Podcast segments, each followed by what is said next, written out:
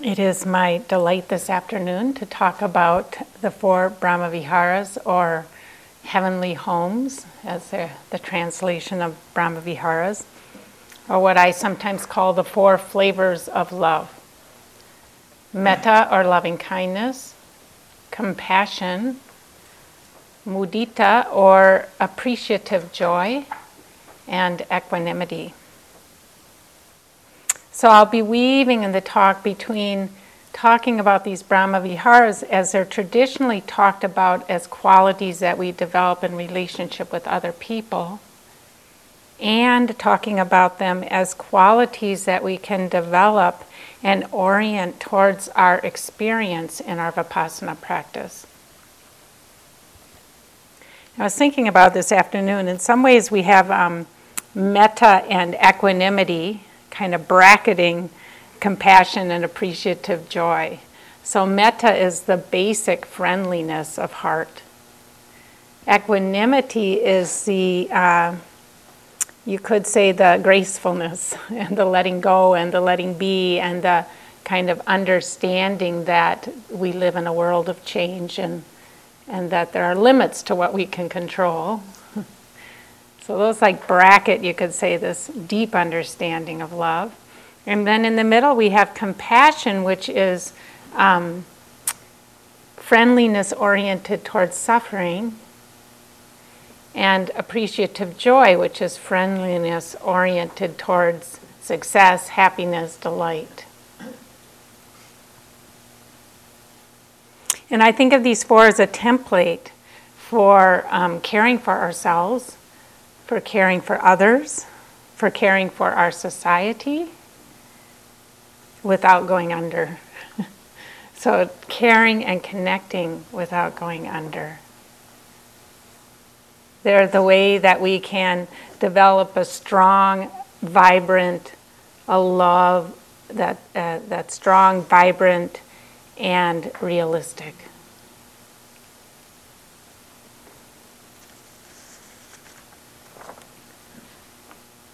A lot of people in the groups were today and even last night uh, we're dealing with a lot of intense stuff and so I, this feels to me like a, a, I plan to talk about this anyway, but it feels like it works out really well because we need this sense of love to hold the um, difficulties that come up in practice. To me, I don't believe that we can do a, a, we can deepen our insight practice if we don't have some foundation of love. We need that safety. So, starting with metta, metta is this um, basic friendliness. Apparently, that's the more true translation than kindness, but they're close to each other. We don't have to uh, split hairs. but friendliness, a basic friendliness or unconditional goodwill we need that in order to um, survive, you could say, the journey into the fullness of our humanity, which includes the journey into our shadow, the journey into our beauty.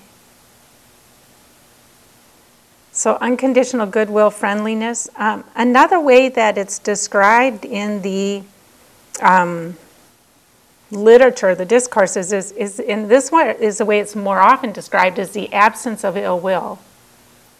So you don't have to set the bar too high. the absence of ill will. So just, um, just releasing aggression towards ourselves and towards others. Having some kind of respect towards ourselves, our experience, and respect towards others, whether we like them, don't like them, agree with them, don't agree with them.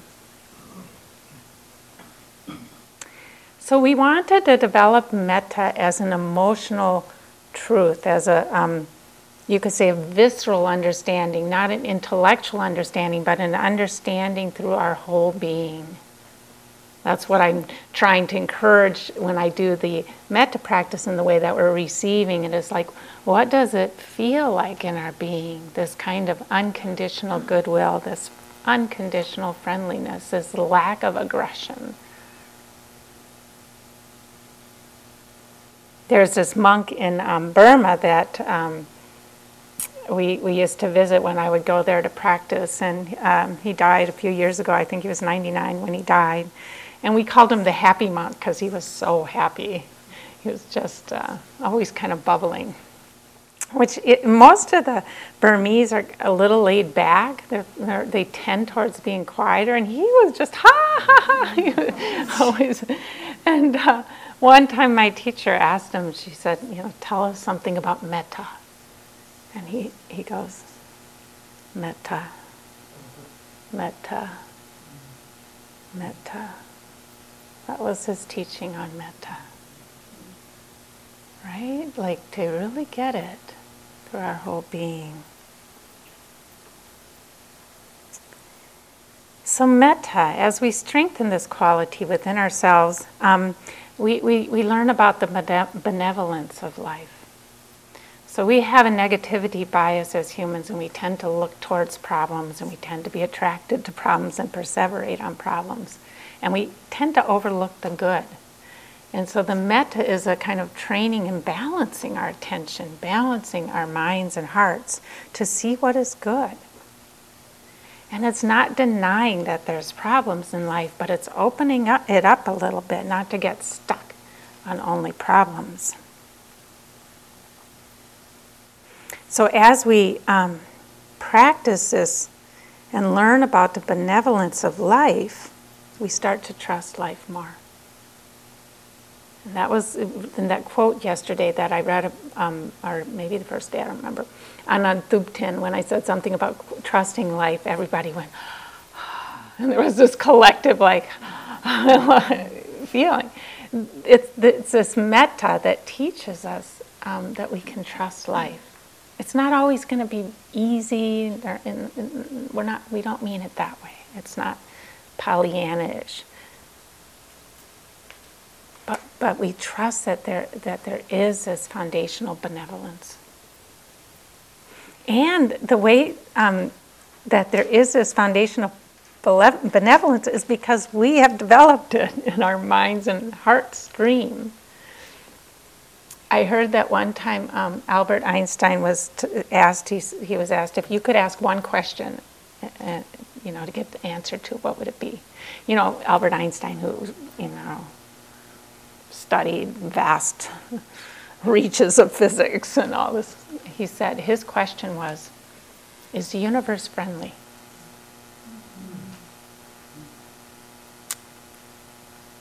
And I, my answer to that question is um, it's not a, there isn't an objective answer. There's only a subjective answer to that question.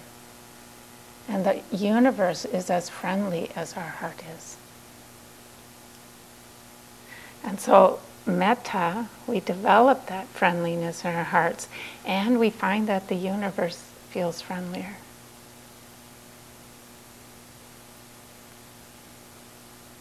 Sometimes I do this very um, deliberately, like in an airport, because airports don't feel very friendly. but I'll like be practicing metta, kind of just seeing people happy, happy. I swear they treat me differently. What's the sub- objective truth? Who knows? But but the airport becomes friendlier doing that.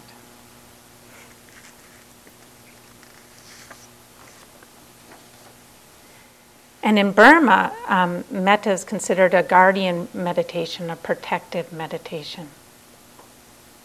As I was saying, it, I think it protects us as we go deep in our practice. Protects us from getting overwhelmed with um, fear and suspicion of the universe. but it also has this protection in its kind of strength. That metta is a strong quality um, that is strong in flexibility and inclusivity and softness. Not how we tend to think of strength, but actually more strong, stronger. Something that's hard is brittle, it breaks easily. Something that's soft and flexible is stronger. It can take impacts.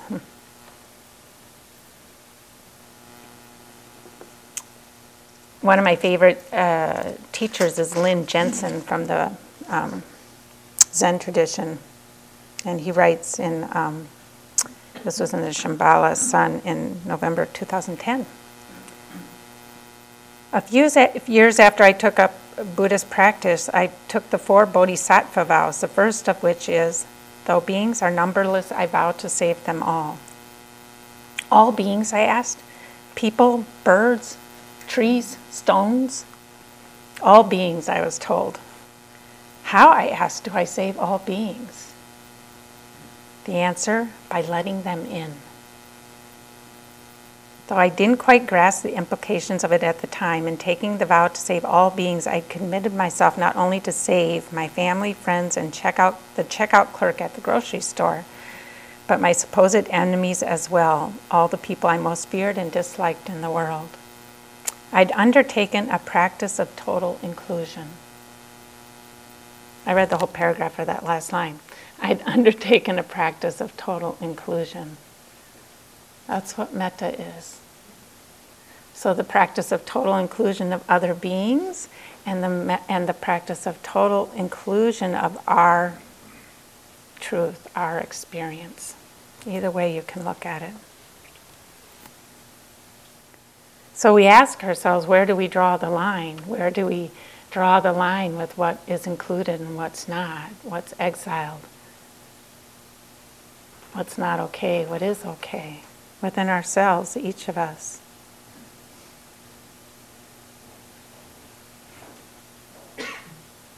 My teacher, Michelle, used to say that when she started practice, 95% of life was unacceptable to her. I can relate. That sounds about right. so we, we up how much of life is acceptable to us. Right there, we're cooperating, right? When life is unacceptable to us, we're not cooperating with reality. But the more that is acceptable, the more we cooperate. I um, had a student for a number of years who uh, developed Parkinson's disease while I was um, her teacher. And she was so incredible. I was so impressed with her because she really just turned towards her experience. And at one point she said to me, she said, Parkinson's is my meditation now. And she said, I wouldn't trade this experience. How's that for the practice of total inclusion? She said, Tell people the Dharma really works. If you practice, it's there when you need it. So inspiring.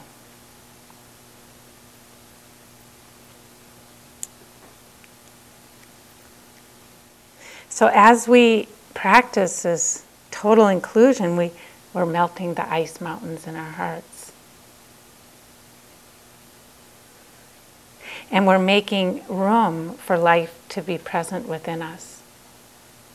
Somebody named um, Phil Shepherd wrote um, a book, something, the subtitle was Coming to Our Senses in the 21st Century. He said, To be present in the world means making room for the world to be present in you. I love that, that, that interchange. we're not just going out there to touch the world, we're letting the world in to touch us. So we're melting the barriers that prevent that flow with life.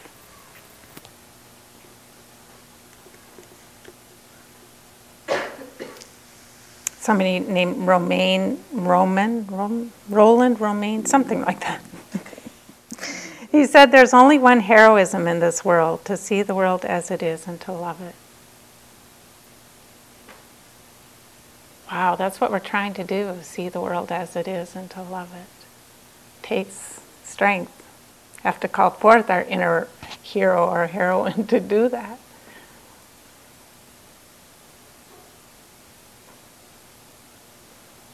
One time I asked the happy monk, um, I asked him what why he was so happy. I thought this would be good information to know. and I really expected, I don't know, some kind of wisdomy answer, not self, I don't know, something, you know, emptiness, or I don't know. And he says to me, because there's no ill will in my heart. I have no ill will towards you. I have no ill will towards the snakes. I have no ill will towards anyone. he did it just like that. So, really, essentially, that he was pointing towards metta, the absence of ill will, how they say it in Burma. It's a pretty high recommendation. There was rumors he was fully enlightened. he seemed like it. and as we practice metta, we often come up against um, hmm, this kind of self-improvement model that that we're so steeped in, kind of in Western Buddhist, Western not Buddhist, Western psychology, you could say, the the sense that um, we need somehow to be fixed.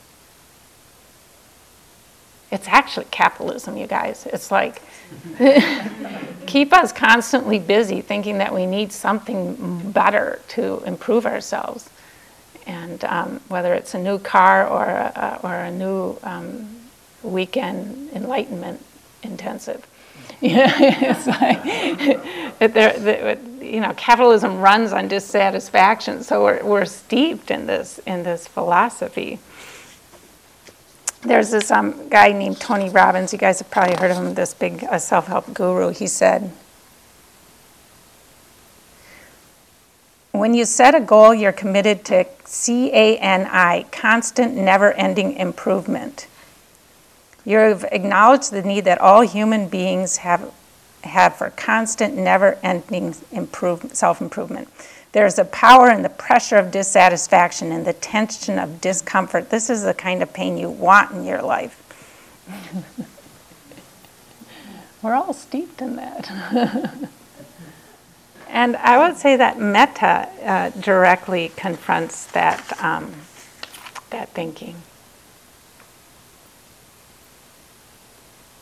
That thinking really disrails our practice because what we see is is we see that being human is messy business. And then when we see all the messiness, we think we're doing it wrong and we think that we have to fix it.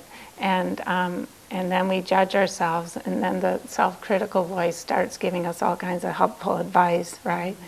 And, um, and, and wow, it's so intense.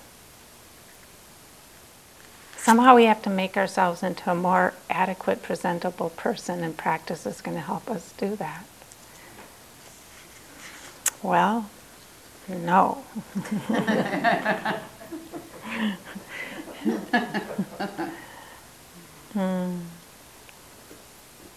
Pema Chodron says, loving kindness towards ourselves doesn't mean getting rid of anything.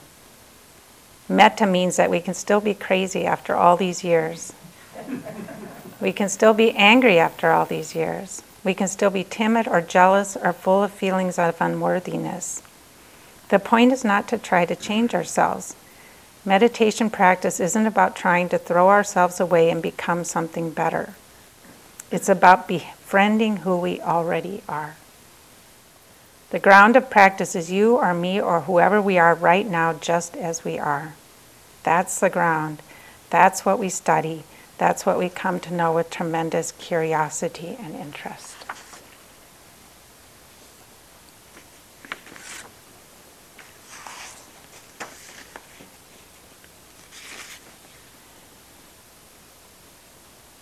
Can tell I'm not going to have enough time. I have to start jettisoning things now. mm. All right, I'll save that story in case I have time later. It's a good story, but it's a long one.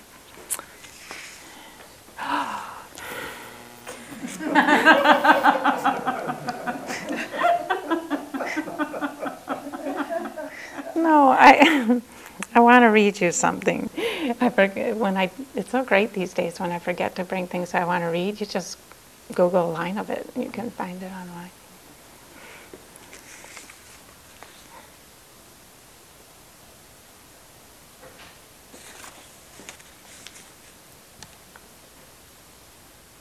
Anyway, all transformation comes out of deep acceptance. So, so we're not saying that we don't transform through practice when we're saying that we're not trying to change ourselves. It's not that we don't transform, it's that the transformation comes out of the acceptance, not out of the trying to change ourselves.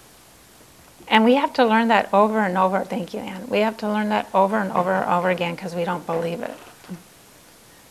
But we start to see it for ourselves. We start to see that when we're with anger, with great care and attention, that um, it, it does transform, that over time um, it loses its power, for example. But it doesn't come by exiling anger. If we exile it, it just grows stronger. It comes by connecting with it with kindness.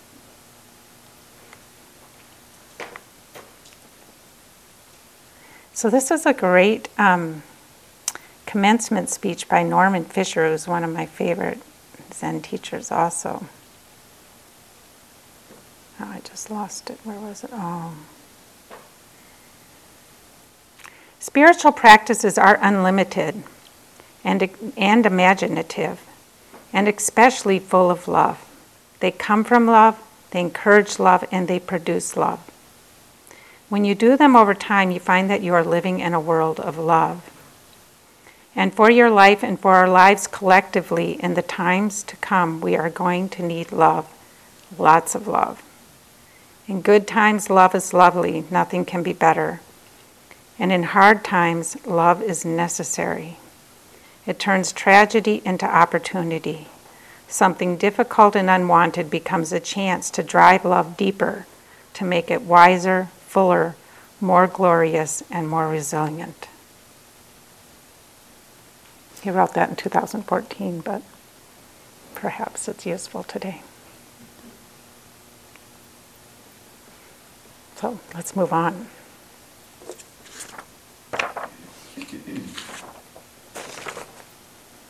compassion. So, compassion is the quality of caring about suffering. So, it's, it's this kindness turned towards and touching, willing to touch and be with suffering. So, it's responding to suffering with care rather than our usual conditioning of aversion or denial.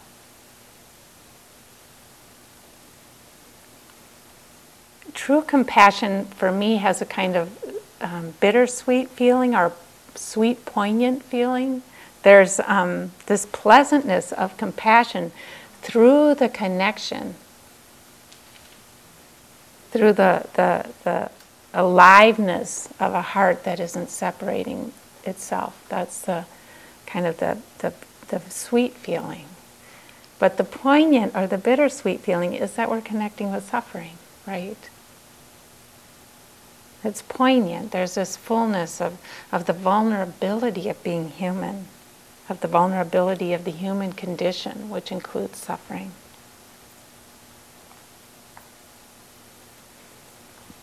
Compassion hardens the edges of suffering.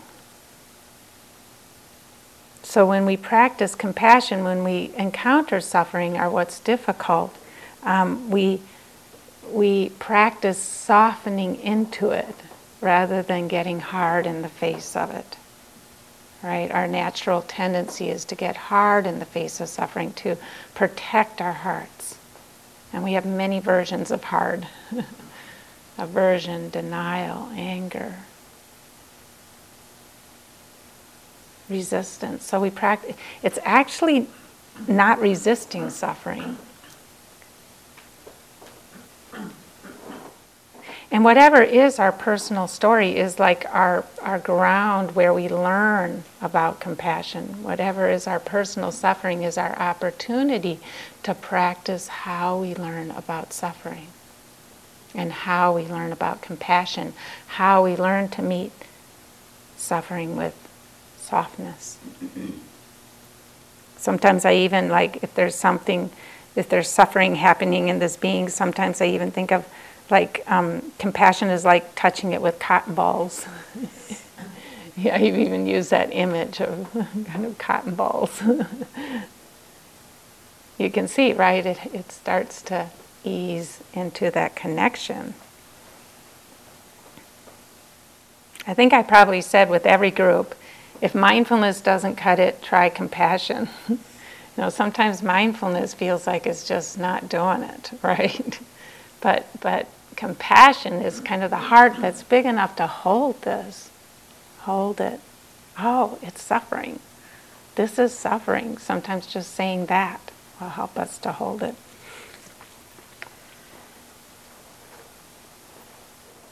I also, in a couple of groups, talked about um, an image that my teach- teacher uh, used of um, E.T. E.T. in the movie. At one point, he um, he goes like he goes, "Ouch." and it's like right? It's like softens right? So we can actually do that with ourselves. It can be like oh ouch. And it's a way of softening into it bringing a kind of warmth.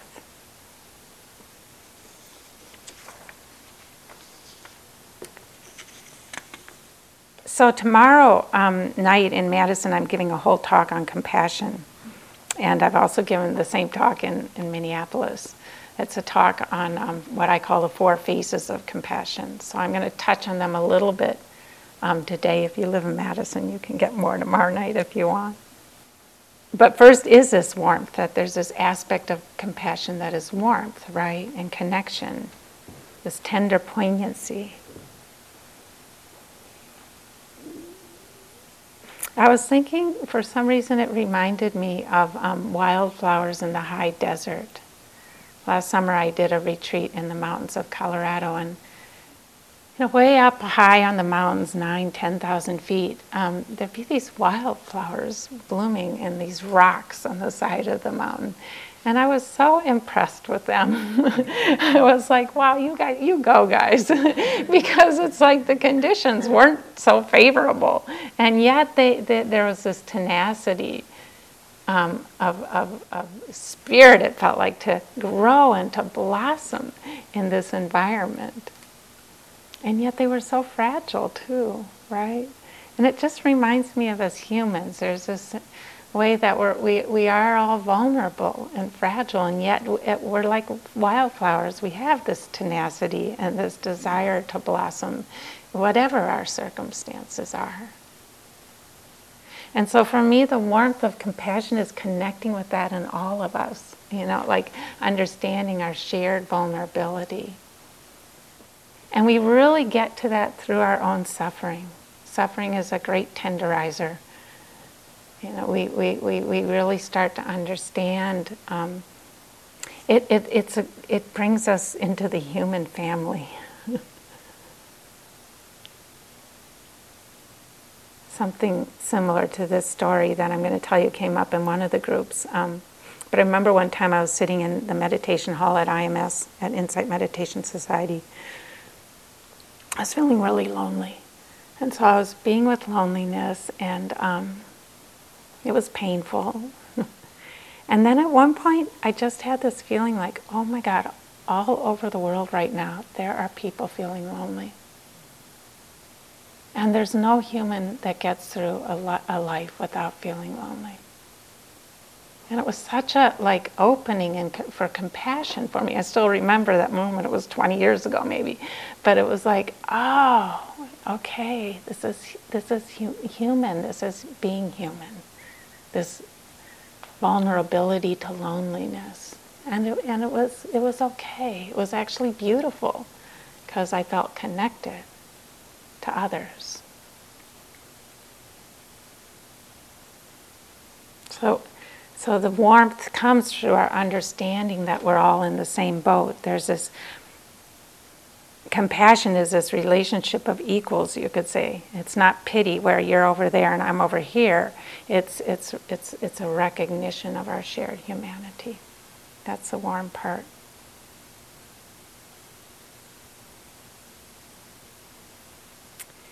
Then the second part of, of, of compassion that's really important is, is power.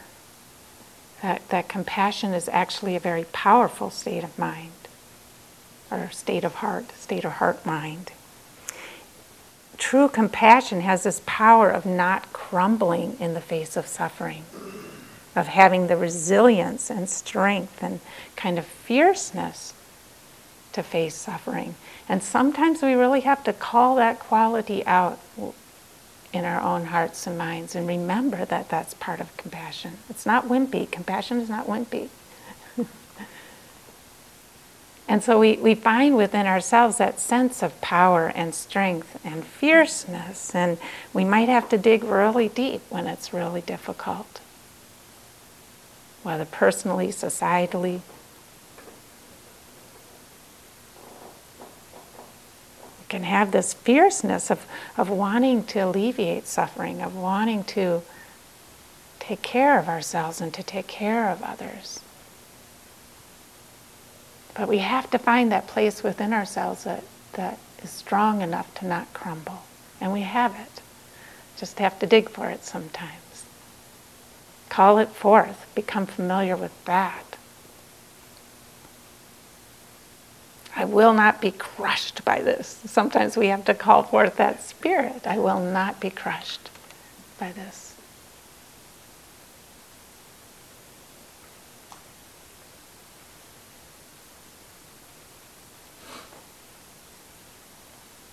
So sometimes that's the aspect of compassion that we might need to focus on more than the warmth.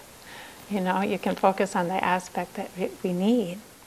Another aspect of compassion is action, doing something. compassion is, is the feeling of care, and it's also the wish and the action to alleviate suffering. So there's that whole um, part of like, what is an appropriate spot response here? What can I do? And doing that. That's part of the empowerment of, of, of, of and the power of compassion. It's like doing something often helps us not to crumble, not to be crushed. So remembering that, that action is part of compassion.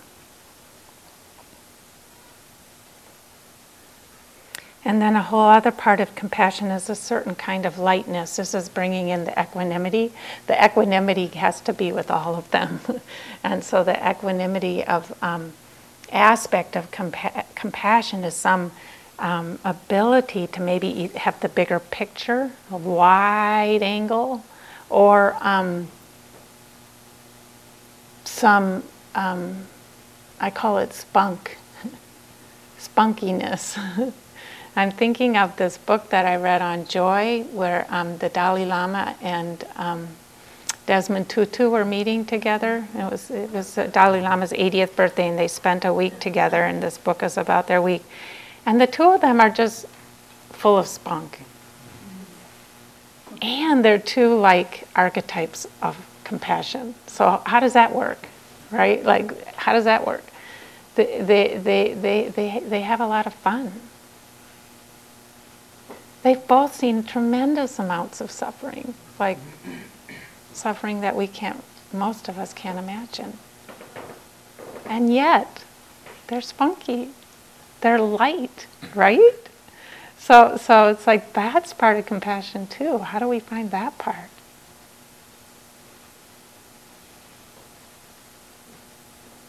We can still celebrate life, we can still laugh certain resiliency, perhaps, as part of that lightness. It was making me think this afternoon of um, I worked for, I learned a lot about compassion by working in the inner city for 16 years, and um, I worked a lot with Puerto Rican women whose lives were very difficult. Um, most of them had mental and physical health issues, and uh, racism, of course, and poverty, and many of them had kids who had been swept into the streets and violence and you know all of just suffering that um, when I first started working there as a young naive white woman it was a little shocking. I was um, unprepared shall we say. I was in my early 30s and uh, wow I was kind of blown away. But over time I really learned uh, uh, from them. And one thing I really came to appreciate was their resiliency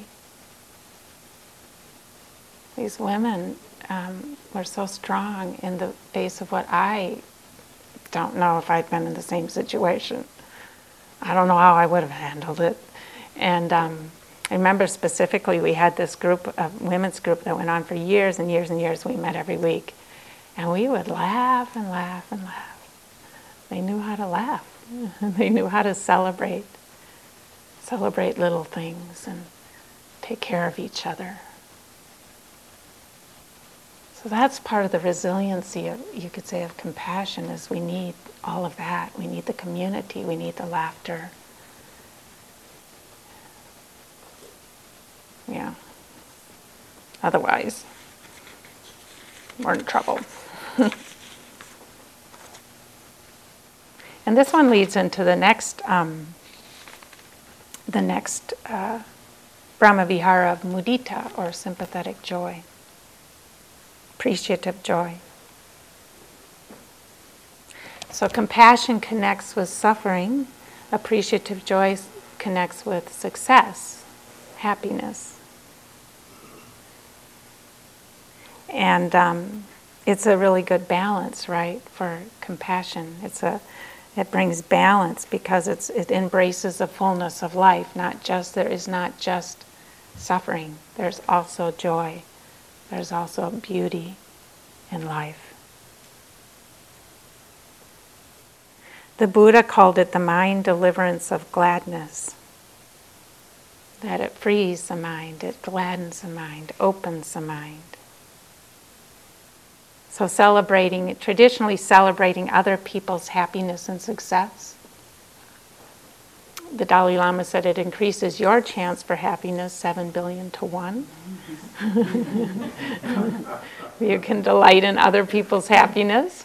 But many of us also teach it um, delighting in our own happiness, not to overlook that, what's going well for us. And even taking it out and just delighting in the world around us. Dzigar Kongtrul Rinpoche calls it rejoicement therapy. Rejoicement therapy.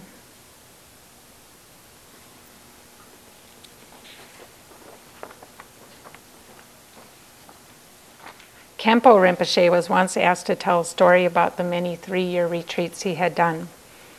And he said two sentences telling about the happiness he felt one time watching the sunrise.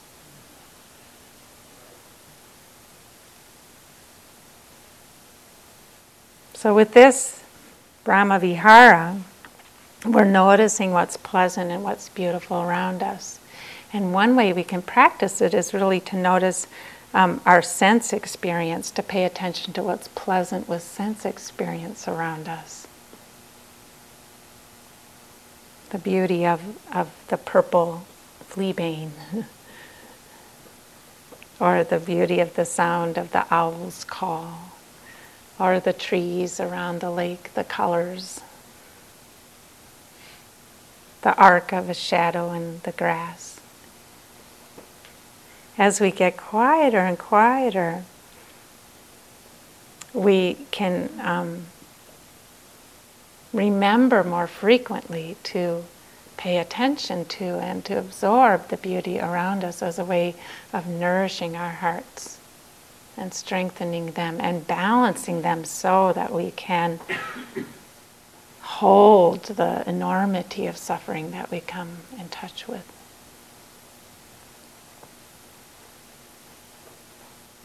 And as we meditate more, our senses get more refined, so we can actually appreciate more of the beauty. The colors become brighter, the smells more intense. We appreciate subtlety.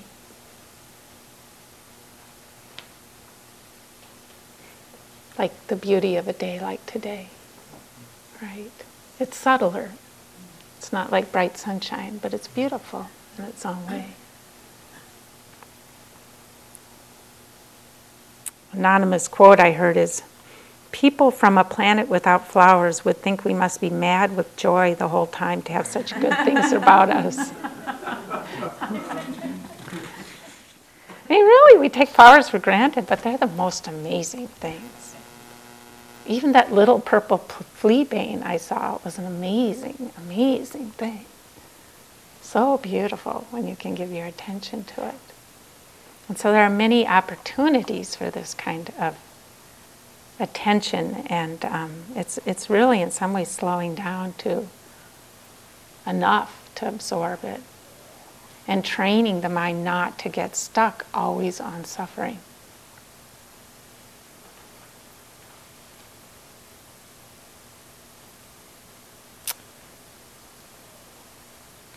Joanna Macy has a great book called Active Hope How to Face the Mess We're In Without Going Crazy.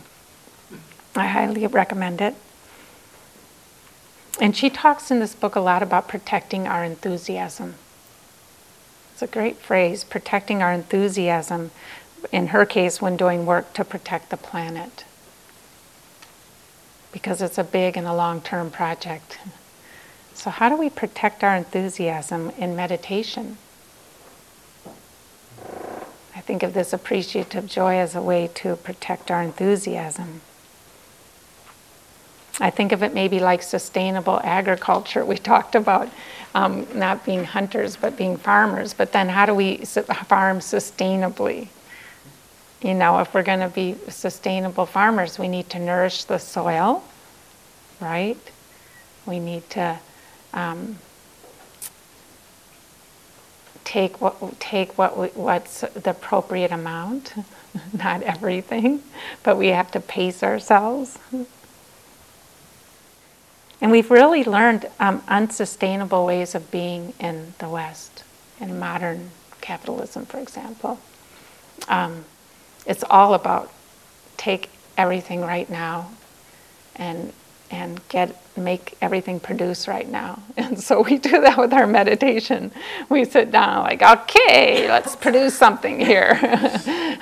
we want production, productivity, productivity in our meditation, right? and we and we burn out the soil that way. We and we burn ourselves out that way. So how do we um, protect our enthusiasm? How do we make our meditation sustainable? How do we not deplete ourselves? So, moments of beauty can be one way to do that.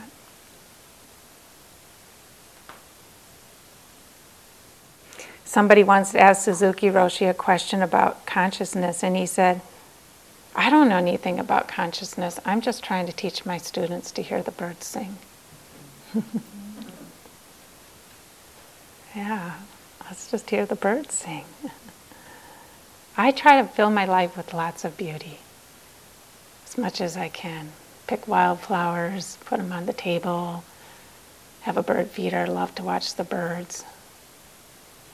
I was going to say an inexpensive way to um, access beauty, but sometimes they eat a lot. and then the squirrels, of course, come and then feeding the whole neighborhood.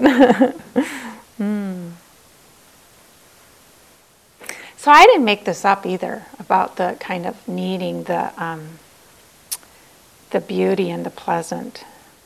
The Buddha in the in a book called the Visuddhimagga, which is not the Buddha, it's a commentary called the Visuddhimagga or the Path of Purification.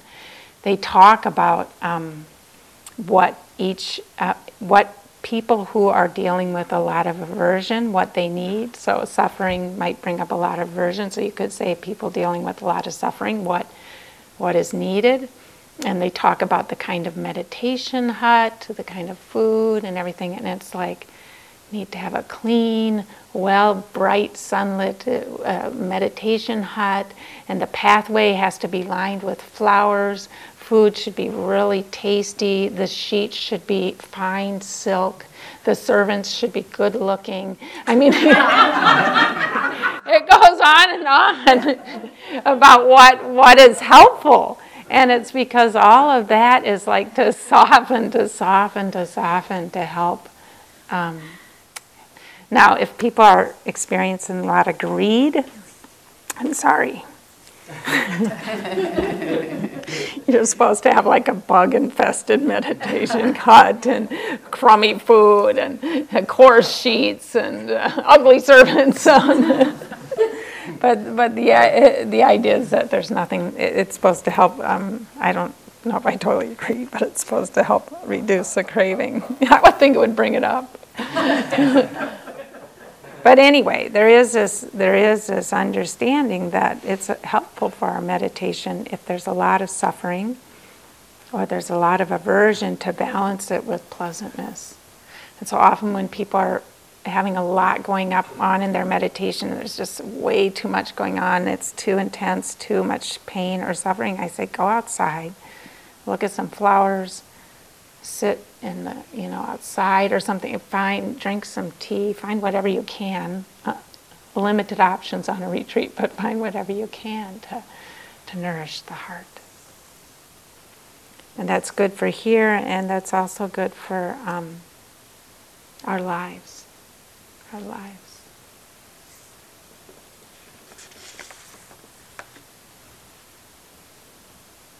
It can, it can help us be more balanced around suffering so we can be better help to others.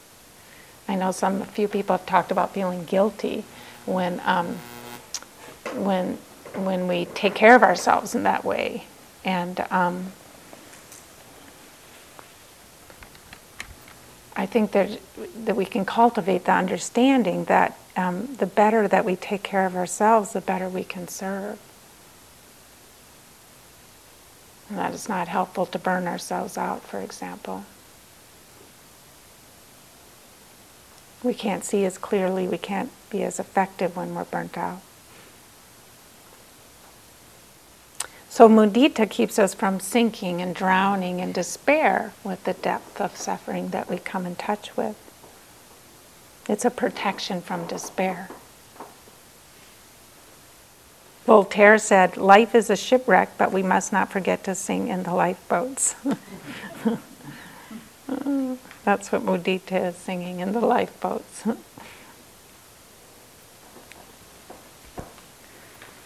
I want to end with a Wendell, I end this section with a Wendell Berry poem that um, that I, I, it's one of my favorite poems in the whole world, and I think it describes mudita the peace of, many of you know it, the peace of wild things. When despair grows in me and I wake in the night at the least sound in fear of what my life and my children's lives may be, I go and lie down where the wood drake rests in his beauty on the water and the great heron feeds. I come into the peace of wild things who do not tax their lives with forethought of grief. I come into the presence of still water and I feel above me the day blind stars waiting for their light. For a time I rest in the grace of the world and am free.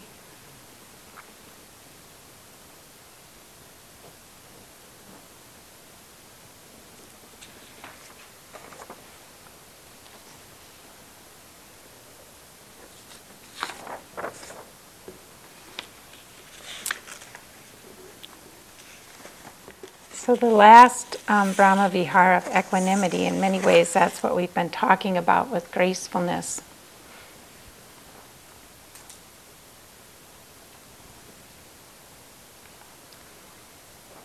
Equanimity is the, and I, yeah, I'll expand on it in kind of a Brahma Vihara way. Equanimity is the understanding that we live in this world of change and that we can't control others and that we can't control circumstances. We can uh, influence them, right? But we can't control them. And it's this kind of poise given that truth. It's this kind of gracefulness given those truths. It's an understanding, part of it's an understanding uh, and acceptance of the limits of what we can do.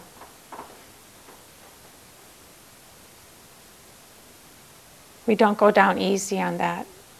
we, we, we, we fight against the limits of what we can do. But when we can accept the limits of what we can do, then we know some peace. It's like accepting the, truth of the reality. It's like the serenity prayer. God grant me the peace to accept what I can't change the courage to change what I can, and the wisdom to know the difference. A great equanimity prayer. So, with equanimity, there's a certain um, willingness to respect the unfolding of life within ourselves, within others, within our society. There's a challenge, right? And there's this um, understanding that there's a bigger picture we may not understand.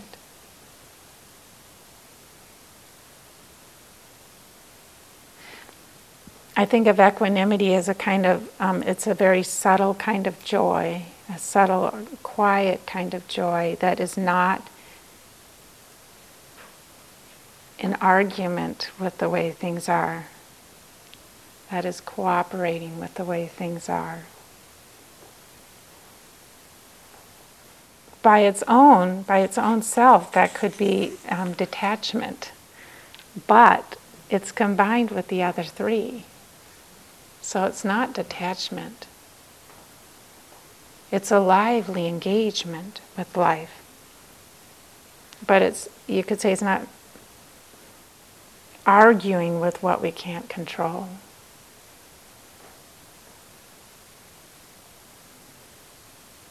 It's a great blessing in relationships to, to kind of let people be who they are. That's its value in the Brahma Viharas and relationships with others. It's a kind of respect for other people's paths and destiny.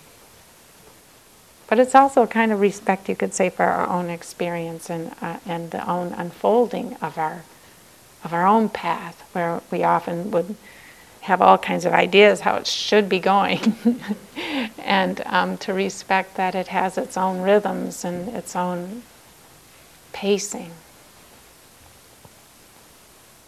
I know I've certainly many times thought that my path should be much faster, and then when I've looked back over my years of practice, I look back and I go, oh, you know, maybe that changed about as fast as it could.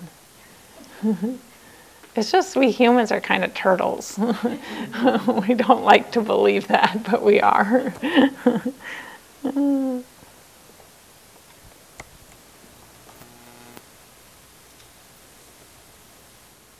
third Zen patriarch said that, um, talked about the realization of being um, without anxiety about non perfection. I like that. We learn to be without anxiety about non perfection, our own, the world's. That's the way things are. And then, um, with this growing equanimity, there's also this growing sense of fearlessness, of this um, trust and fearlessness very close together. Trust that we can hold life, however it presents itself. That we can, um, that we don't have to be afraid. We don't have to be afraid of life because we know how to meet it. We know how to hold it. So that's a, a deep equanimity. Is that kind of trust. It's trust in our own capacity too, and we get that trust in our capacity by by doing the work, by facing whatever it is that comes up here on the cushion in our own lives.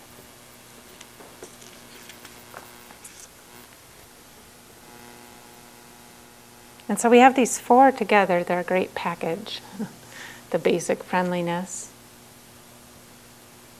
the friendliness turned towards suffering in the sense of compassion or caring. The friendliness turned towards delight and beauty, that sense of gladness. And then the equanimity underneath all three of them, holding them.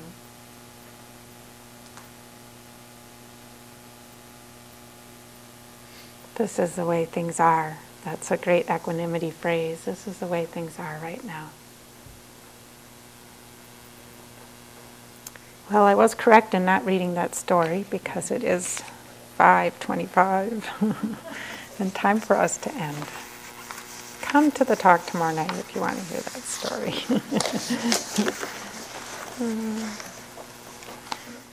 I love the Brahma Viharas. They're, they give us some hope, don't they? They give us some hope that we can meet this world. And they're a great combination with um, with the insight practice. I read recently a friend of mine, a friend, teacher friend of mine, said that scholarly uh, that scholarly work or um, research has suggested that it's possible that the Buddha taught the path of love, of, of metta, and this path as a, as a liberation practice also. It's commonly said that the Vipassana practice is the liberation practice and that the, the Brahma Viharas are the supportive practices. But there, there's some um, research that says in the earlier sutras that the Buddha taught them both as liberation practices, but then patriarchy squashed. All right, I'll be quiet. patriarchy squashed the love part, demoted it. I don't know if that's true or not, but but my own experience really is is it feels like a liberation practice to me, the metta practice, and that it takes the heart as far as the, um, the insight practice. So maybe we'll, we'll elevate it back up again. We'll talk about the patri- patriarchy some other time. Let's just sit for a couple minutes.